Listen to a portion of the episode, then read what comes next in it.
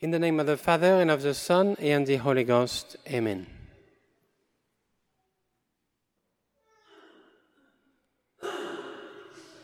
Dear faithful, there are few pages in the Gospel that do not relate a miracle performed by Jesus. And yet the evangelists tell us that they mention a few of them and that Jesus performed a lot of other miracles. The word miracle comes from the Latin word mirari, which means to be surprised. When Jesus performed a miracle, he wanted to surprise those who were following him. But what we are surprised with is not the miracle itself. A miracle is an infringement to the natural laws known up to now, which witnesses the intervention of Almighty God. The notion of miracle is mocked nowadays, denigrated, and criticized by many. Without any explanation or proof, people state that a miraculous event is necessarily a legend. It is an invention of the Christian community based on a need to exalt the divinity of Christ. How do we counter such skepticism, such a lack of faith? The following is an easy method, but of course it is not scientific, which doesn't mean, which doesn't mean that it's not true. The world created by God remains dependent on God, and God can dispose of the laws of general physics that He fixed in order to exercise His providence. God is the author of all the natural laws which rule over the universe, and He can dispose of the law He established Himself. It is His liberty as legislator.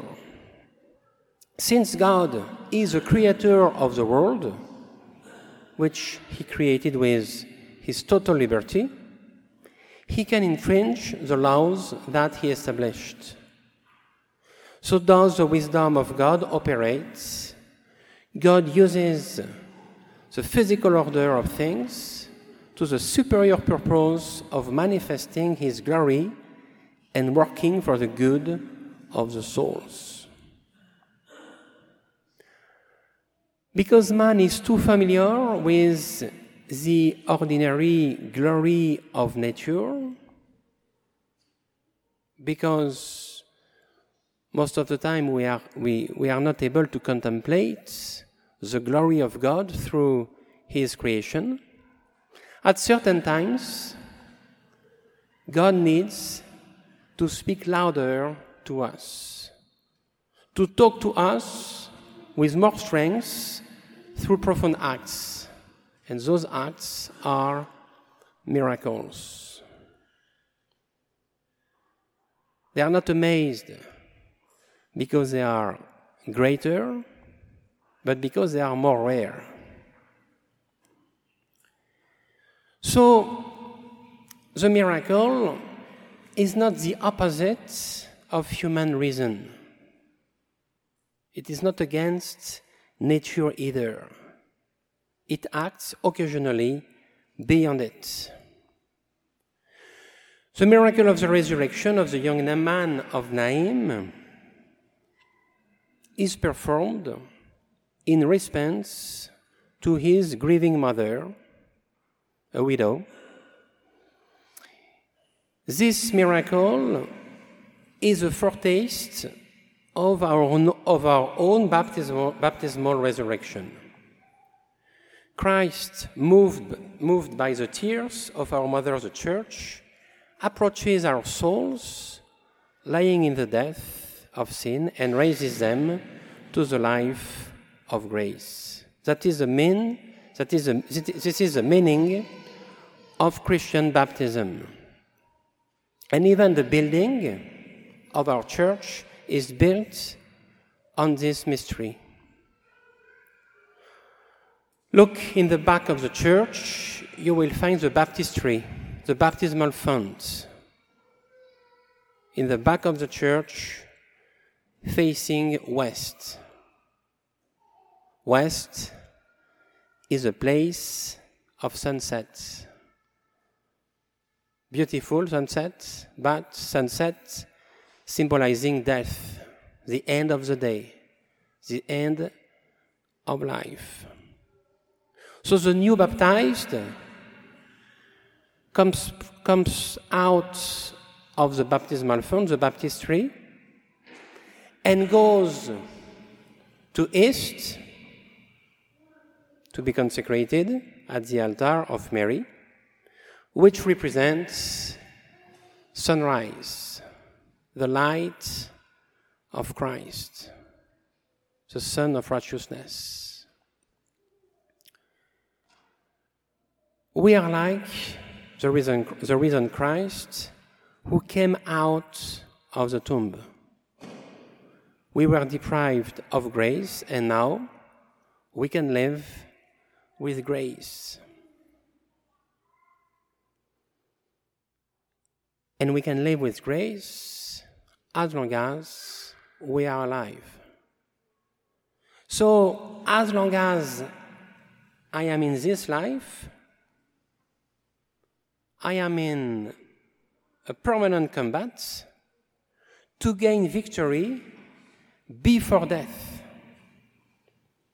Death will, in a moment, take from me the money and the other things that I have amassed with so much trouble.